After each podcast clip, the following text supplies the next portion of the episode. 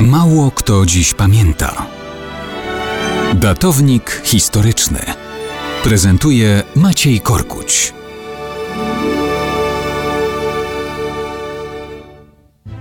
Mało kto dziś pamięta, że 13 marca 1567 roku w Amsterdamie urodził się Jacob van Heemskerck, towarzysz arktycznych wypraw Willema Barentsa. Myśleli logicznie.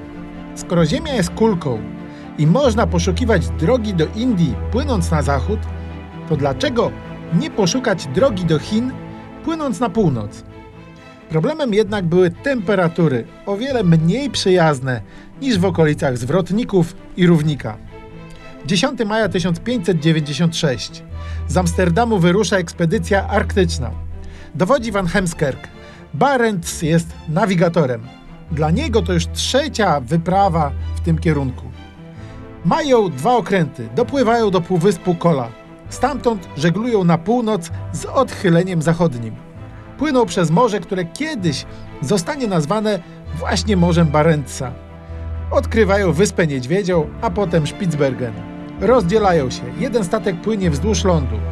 Drugi z Heemskerckiem i Barentsem kieruje się na wschód.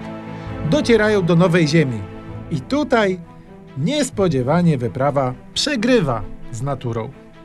Statek zostaje uwięziony w lodzie. Marynarze i ich dowódcy są bezradni.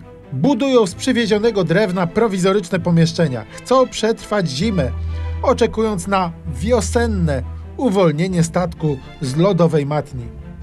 Zapasy uzupełniają, polując na białe niedźwiedzie. Nadchodzi wiosna 1597. I co? I nic. Lód nie puszcza. Nie ma wyjścia. Zostawiają statek, zabierają dwie łodzie. Dociągają je do morza, płyną. Po drodze umiera Barents. Reszta dociera szczęśliwie do Półwyspu Kola. Van Heemskerck zyskuje sławę. Zostaje admirałem floty. 10 lat później dowodzi w zwycięskiej skądinąd bitwie morskiej w Zatoce Gibraltarskiej. Niestety, hiszpańska kula armatnia urywa mu nogi. Umiera. Ze starcia z przyrodą wyszedł więc bez szwanku. W bitwie z Hiszpanami to już się nie udało.